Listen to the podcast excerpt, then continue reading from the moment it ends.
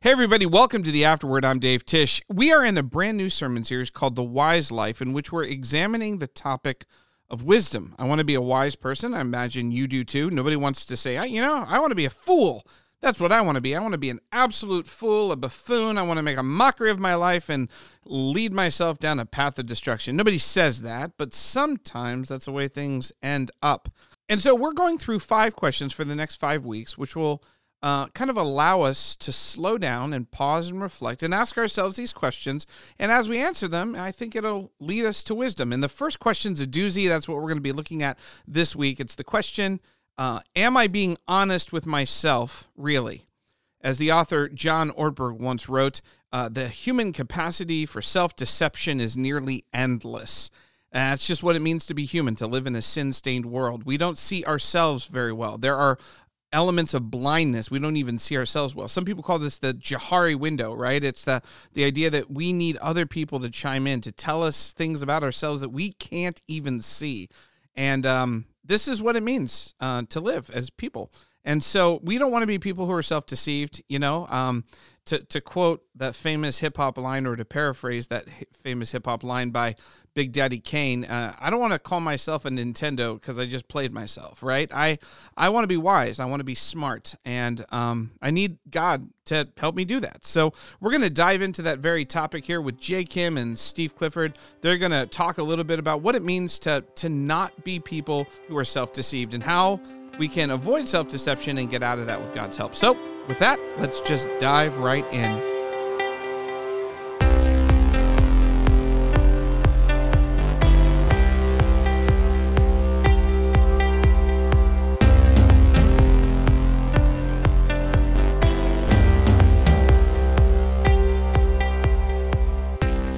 Welcome to the Afterword. I'm Dave Tish, and we're uh, we're we're not really in the studio. We are we're going back to our old ways. We've got on a on a three way Zoom call. We've got Steve Clifford and Jay Kim. Hey guys, welcome and thanks for being with me. Yep, glad to be here. Good to good to see you guys on my computer screen. Normally we do this in the studio, but just for a variety of reasons, we had to we had to do this virtual. Uh, this week uh, was kind of our second week in our Wise Life series, but in a way, it's kind of the first week because last week was kind of an introduction to wisdom, and this is kind of the first week where we're talking about these these questions that we're going to go through. We're going to go through uh, several different questions. I think is it five total questions we're going to be asking. Um, yeah. Is that, is, yeah, and this is the first one, and this is kind of based on Andy Stanley's book, The Wise Life: Better Decisions, Fewer Regrets. And so, to the the first week, this first question is a doozy. In fact, if you kind of get this one wrong, none of it works. and it's the question um, Am I being honest with myself? And then dot, dot, dot, the ellipses, really. So, first of all, just before we jump in, uh, just how do you think about this first question? As a, it, it does seem found. Do do you think it's as foundational as I think it is? Yeah, absolutely. I mean, the other questions um, and and wisdom itself can't be built on lies.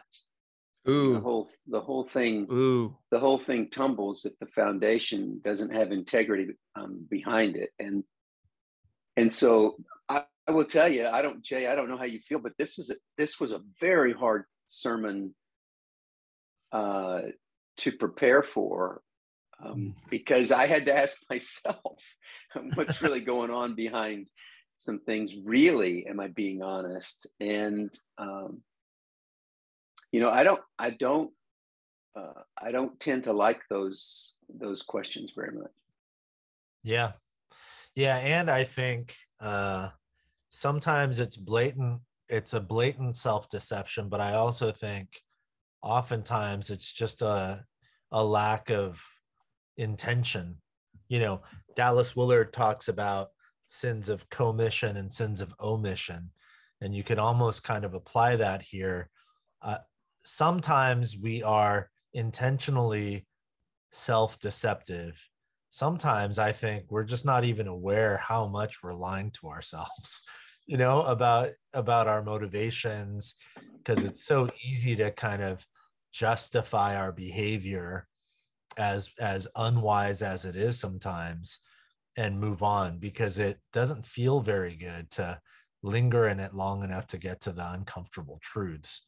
So but like steve said if we don't do that work honestly the other the the next four questions don't really even matter because there's no way to answer those questions appropriately if you're not honest with yourself. Right well and like Yeah. you said it, it's not just if you're if you're honest with yourself sometimes uh, we can be like earnest and still self-deceived. What uh, there was a quote that i think jay you put it in in your message. It's from richard feynman. It says the first principle is that you must not fool yourself and you are the easiest person to fool right? This is kind of self-deception is would you say that self-deception is one of the um the the the kind of the default setting of the uh, of the human condition Yeah, I think that it is, and I think it's coupled with a culture that Ooh, tells yeah. you you can trust yourself. yeah Um, the mess, the one of the dominant messages that you're going to hear is to trust your heart, yeah and the the scriptures tell us no, the heart is not not dishonest, not untruthful. It's deceitful. It's it's like it's it's it's a deep layer of. Um, it's one thing to lie. It's another thing to be deceitful. It's got this idea of of, of an agenda that it's trying to move you towards, and um, I, I absolutely think coupled against the messages that we get from our culture that we can trust our heart um, i think it's it, we are easily fooled. Right. You're referring to that the famous verse in jeremiah that the heart is deceitful above all things and beyond cure. Who can understand it right? Is that is that what you're referring to? Yes yes. Yeah. And then you're also referring to the the the general cultural statement which is like super ubiquitous which is just follow your heart right? Just that's the way you get what you want in life and that's everywhere. Yeah i i think that um you know jay was the one who came up for our message the the second corinthians 13 message where it says to examine or to test yourself. Oh i see. And it's this it's this idea of putting on trial really really doing the work to to get down in and um, you know christianity says test your heart and culture says trust your heart. And wow. so that they're, they're in Yeah, those are different, yeah. so you can see how it makes it difficult work. I remember Yeah, back I, uh, will- I will tell you sorry, this as ahead. we tell as we say to people your heart's wicked. There is something in the american soul that says no it is not. You are wrong about me. Yeah. And um and that just tells you how deceived we are yeah It- yes yeah have you encountered that too jay this pushback against the idea that your heart uh, i mean just even saying your heart is deceitfully wicked makes it sound a bit like um, everyone's always bad all the time but I, I don't know if that's exactly what people might think but have you seen pushback against this idea that uh, we should not trust our heart Yeah. Yeah. I mean, absolutely. It's in everything. It's in the songs we listen to, the movies we watch, the books we read. It's all really, you know, uh, pop culture offers us just uh, an endless, relentless array of uh, romanticized versions of trusting our hearts, following our feelings, you know? Um, yeah And so it's not even like an idea that people have to choose to believe or not believe. I think to Steve's point, it's it's kind of ingrained in the American DNA, you know. Um, it's sort of found in a, a little bit of that sort of like a love it or leave it kind of ethos. You know, I am what I am. We are what we are, and it's good. And if you don't like it, you can get out. And um, it's interesting to me. I think we live uh, sort of really fractured as individuals. I think on the one hand, we think way too highly of ourselves. We think that our hearts are naturally uh, good and true and right, never deceptive, always honest. We think that how we feel, what we feel inside, is the truest thing about us. And so that's a way of thinking way too highly of ourselves. But I think what that then does is it leads us to actually thinking way too little of ourselves. What I mean mm-hmm. is following your heart inevitably leads you to a lack, you know, a sort of uh, desperate longing for something that your own heart and your own desires can't mm. actually mm. totally satisfy. There's that incredible C.S. Lewis quote about, you know, I'm paraphrasing him, but he says, if your heart longs for something that this world cannot satisfy, maybe it's because your heart was made for another world, sort of. Yeah, thing. yeah, yeah. And, and then we end up in total despair because we come to realize following our heart didn't lead us to the thing uh, that we thought would really truly satisfy and then we're just kind of left in a rut like well i'm a failure or i'm not worth it or a meaningful life of joy and peace and flourishing. It's not possible. I tried. It's not possible. And that's where the gospel comes in. I think it's impossible to understand the grace of god and the love of jesus in a deep meaningful rich way uh, until you get really honest about um, the the sort of self-deceptive tendencies of your own heart and uh, the intrinsic inability to forge the sort of life you want. And uh, until you get honest about that, I, I can't see a way where you can really fully, truly embrace the the free gift of grace that God offers us. You know, because yeah. grace is a gift unearned. You know, and uh, yeah so i, I don't know I, I, see a lot of that in myself and, and people this sort of weird back and forth juxtaposition of thinking way too highly of myself and then finding myself in utter despair uh, because i i follow my heart and i think that's going to lead me to a certain place and it always fails. So my hope is you know as we talk about this hopefully we can we can sort of you know minimize how much of the heartache and heartbreak of that process we go through by just beginning on the right foot which is to say the human heart is deceptive you know but for the grace of god my feelings would lead me toward a path of destruction and decay. Yeah. Uh, so yeah. I remember a yeah, couple years sorry go ahead steve. I was just going to say that I, I think that that's the that's one of the most attractive things about the Christian faith is that it's it coincides so closely to reality. you know, there's not this yeah. false utopian pie in the sky view about who we are, and yet um, there's a pr- there's a pronouncement over our inability to reach God, and then God intervening. Yeah on our behalf. And Jesus, that's why a Savior had to die because yeah. our brokenness was so very deep. And then to see that, the, then in that, the brokenness remains, but the, but the restoration is possible, and meaning is now brought into even our worst moments. Um, it, it just makes it to me. It just it makes one of the reasons I embrace Christianity is because of the beauty I find within it. And yeah. and some of this is some of the most beautiful teaching there is.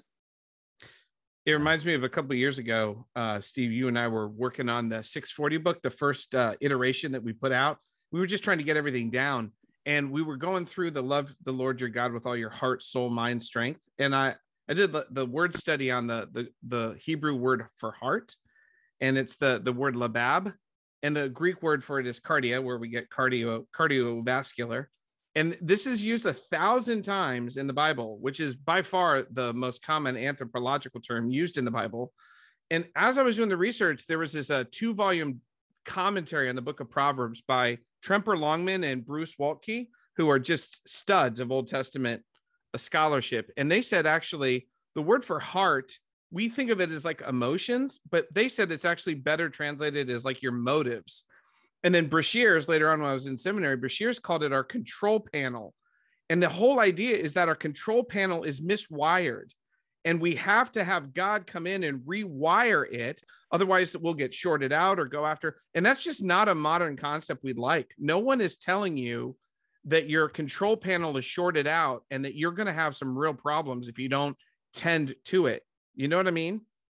So yeah. I, I, I just find that like really it, it's very countercultural and yet it does seem super duper true. like we all know people who, who have gone after their heart and destroyed their lives or destroyed parts of their lives, you know?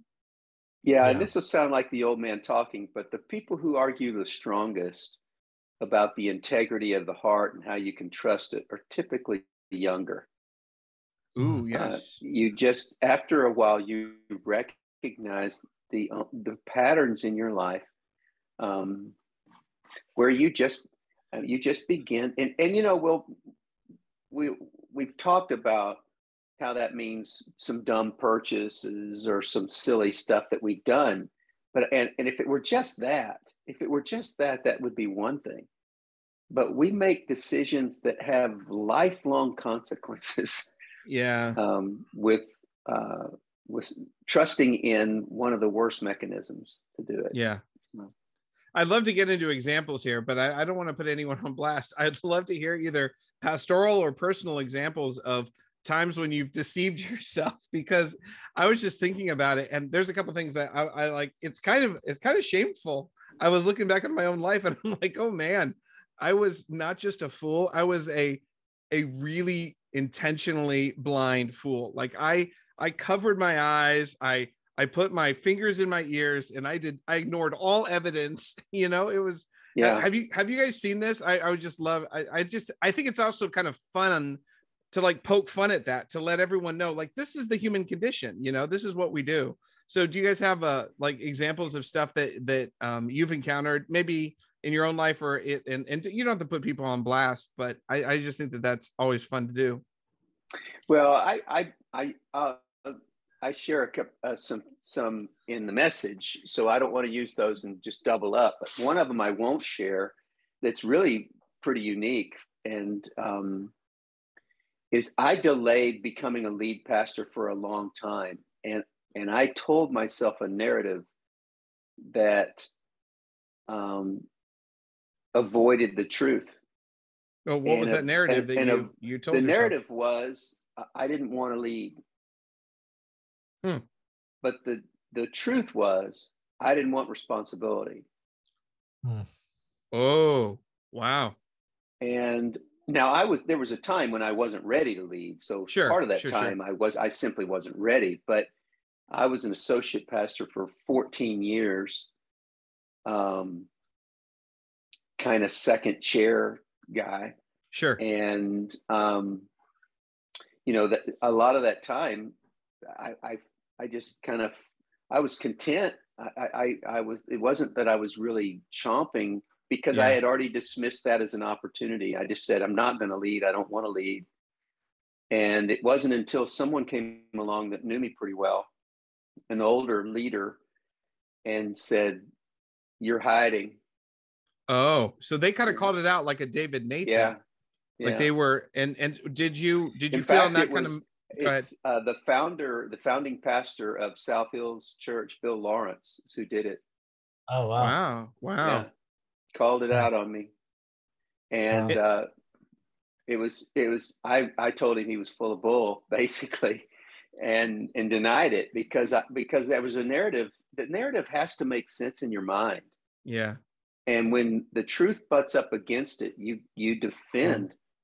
you defend your lie you defend the reality of what you believe to be true, even though you get so much evidence that it's not. Um, and for several years, I was challenged that I should have my own church and I should go and lead a church. And I just kept saying, no, no, no.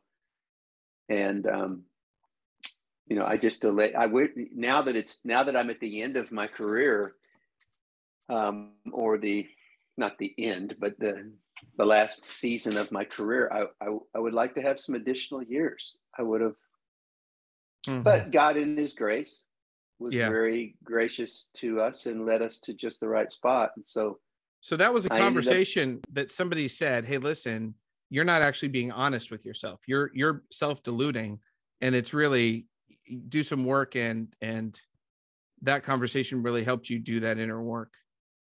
well it's yeah, it started me to to cha- it started challenging the narrative that I was living. Yeah. Yeah. See, that's the thing is that you you cannot you cannot in the in your deepest part of your soul you can't believe that what you see how you're acting is really a lie. You have to make sense of it. So you make sense of it with this false narrative, uh, and your your heart will cooperate, and you will you. I am in. I just should I shouldn't say. I am incredibly sophisticated Yes. um, at my ability to deceive myself. Yeah. I think John Ortberg has a phrase that the hum- humans have an endless capacity for self-deception. Uh, and I, I love that. It just feels super duper true. Uh, but really what you're doing is you're getting to the core motivations and these are painful.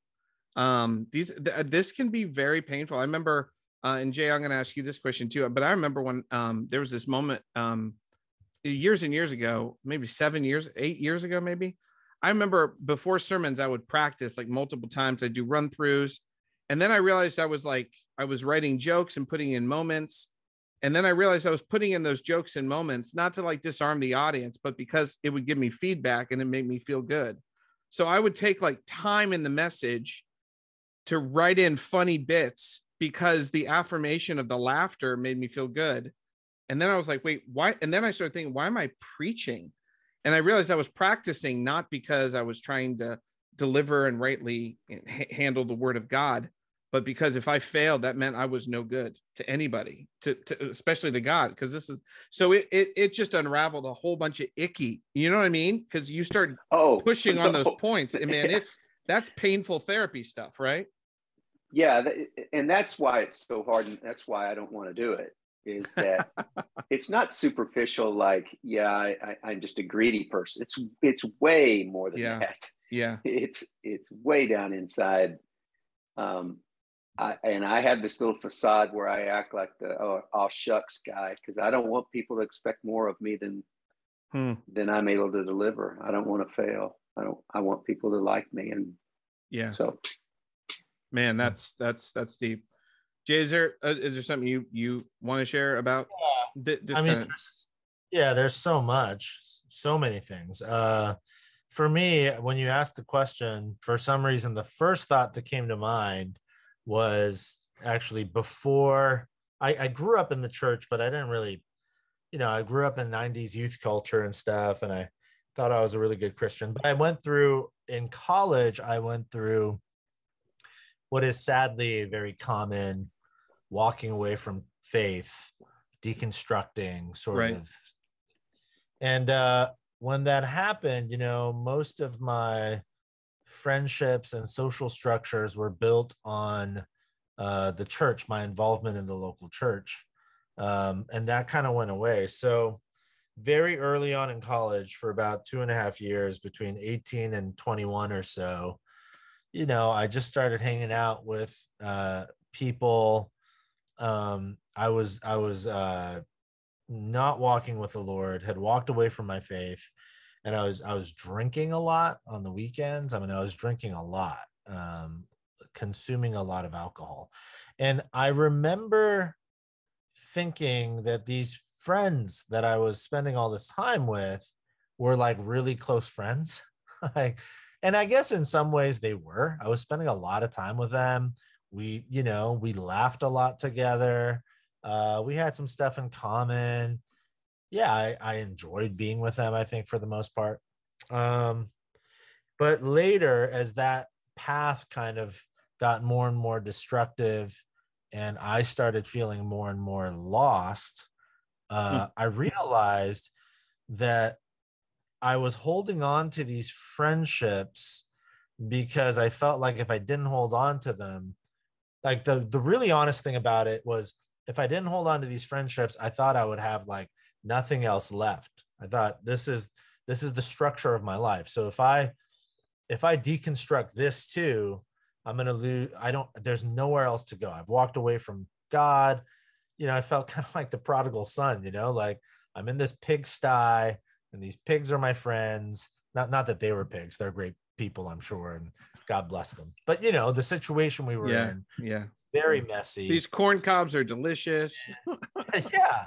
I mean, that's exactly what it is. You know, it's Yeah. like eating the food fed to the pigs and trying to convince myself it was really tasty or something. I just, I, I distinctly remember having that experience because of a series of events uh, when I was 21 where my life kind of came crashing down. I actually shared a part of the story at Yeah, Easter, the car crash, right? yeah. car accident. Yeah. So Yeah.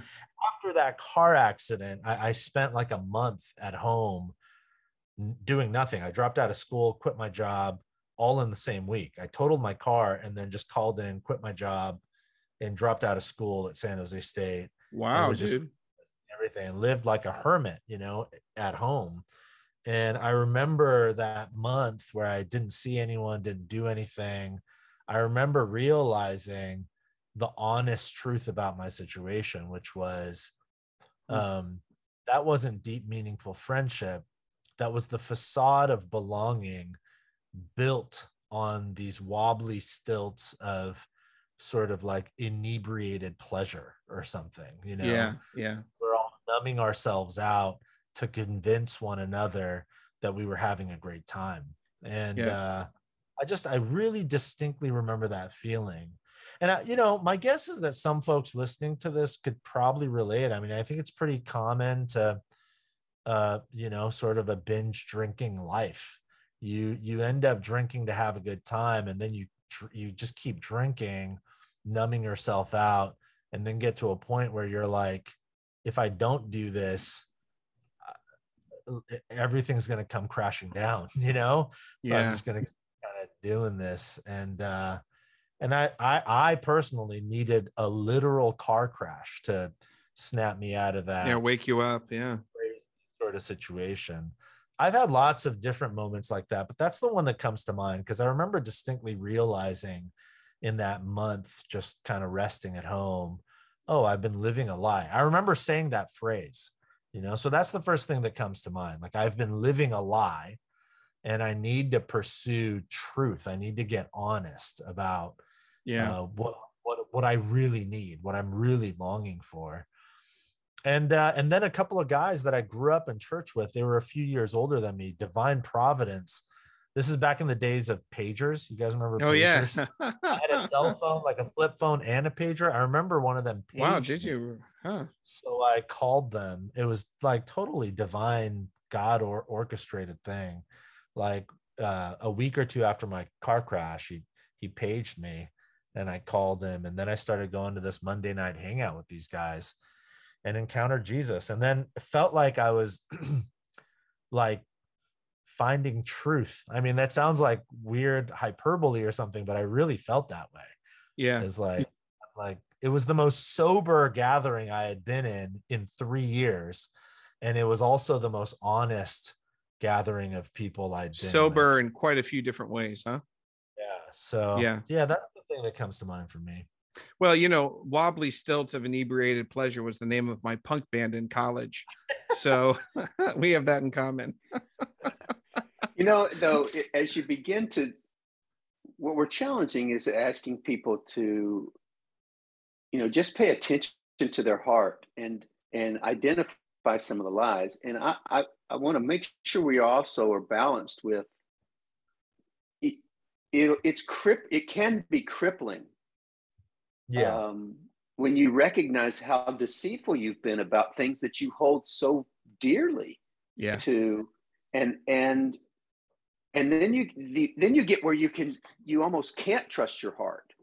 Mm. um and you and you so you're, you're almost you know that's when you know jay talked about the cycle of you, you, you think you you think you got it all worked out and then you realize you don't. And after that happens to you a few times you start to your confidence gets to a point where you you know you can't move forward. And i would again that's why that's why christ came but it's also why restoration is such a, a huge theme in the scriptures it's not Right. just forgiveness it's not Yeah. just yeah you're forgiven for that now work off your penance it's restoration. It's it's right back to sonship and daughtership and yeah. and and community with the holy God that you're never going to have pure motives. You, your heart's going to always have something that's a little jacked. And so I, I want people, I hope that as Jay and I yeah. have brought this message, that people will be honest with themselves about some deceitful patterns that are actually robbing them of joy, but also that I wouldn't want them to get so paralyzed that they're waiting for the pure moment where they can right. they finally ask, ask and answered all the questions so that they're now they're totally sure that they've dealt with their heart. I, I think that that kind of life is just too, it's it's um, it's too tough on yourself. It, it, there's more grace than that. Well, that's um, where Psalm 50, Psalm 51 helps you. And you guys both ended with this, yeah. this, this idea of repentance. I know my transgressions, my sins always before me. And David wrote Psalm 51 after his great low moment, the big, the lowest low of probably his life. And then renewal, like you talked about, this create in me a pure heart, oh God, renew a steadfast spirit within me. That's the prayer for renewal. And then, Steve, to your point, the restoration, restore to me the joy of your salvation, grant me a willing spirit, sustain me. And those are, I mean, those are wonderful prayers, all yeah. three of them. And yeah. um, they're really helpful. His prayer, you know, cre- David's prayer created me a clean heart. Um, you know, if you if you put that in dialogue with like that really beautiful verse from Ezekiel, Ezekiel 36, God says, I will give you a new heart and put a take, new I'll take from you, you your heart of flesh, uh, your heart of stone, and give you a heart of flesh, right? Yeah. Yeah. So there's an answer to that request. You know, God promises to do that for us, to give us a new heart and a new spirit. And then if you think about spirit, you know, um, the we talk about this a lot actually you know when david says renew a steadfast spirit in me and god says in ezekiel 36 i will give you a new spirit. That word spirit in uh in hebrew is the word ruach and in greek it's the word pneuma and both ruach and pneuma they mean spirit which also means wind or breath and traditionally they talked about it very interchangeably that idea of breath. So you could read it as you know, I will give he's David says, renew a steadfast breath within me. God mm-hmm. says, I will give you a new breath. And I think that gets to Steve's point. What is breath? Like I don't I don't take one big gulp of breath and then I'm good for the rest of my life. I'm just like constantly in a state of breathing. Even as I sleep, I breathe, you know? And I think mm-hmm. that's sort of mm-hmm. the prayer is that yes, because Jeremiah 17 on its own is really depressing. Like yeah. People, who can cure it? Who can understand it? Has no cure. It's like, well, we're screwed. No, no, no, we're not screwed.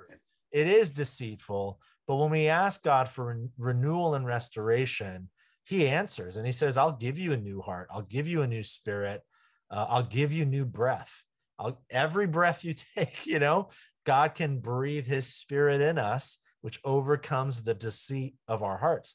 So it's this ongoing life of asking God, uh, repenting, and then asking God for renewal and restoration every step of the way. It's uh, it's not a static set of solutions to problems. No, right? It's, it's dynamic. dynamic yeah, gift of God. Yeah, that's a lie. Yeah, that's good. And and it seems like you're saying that this is not a one-time thing.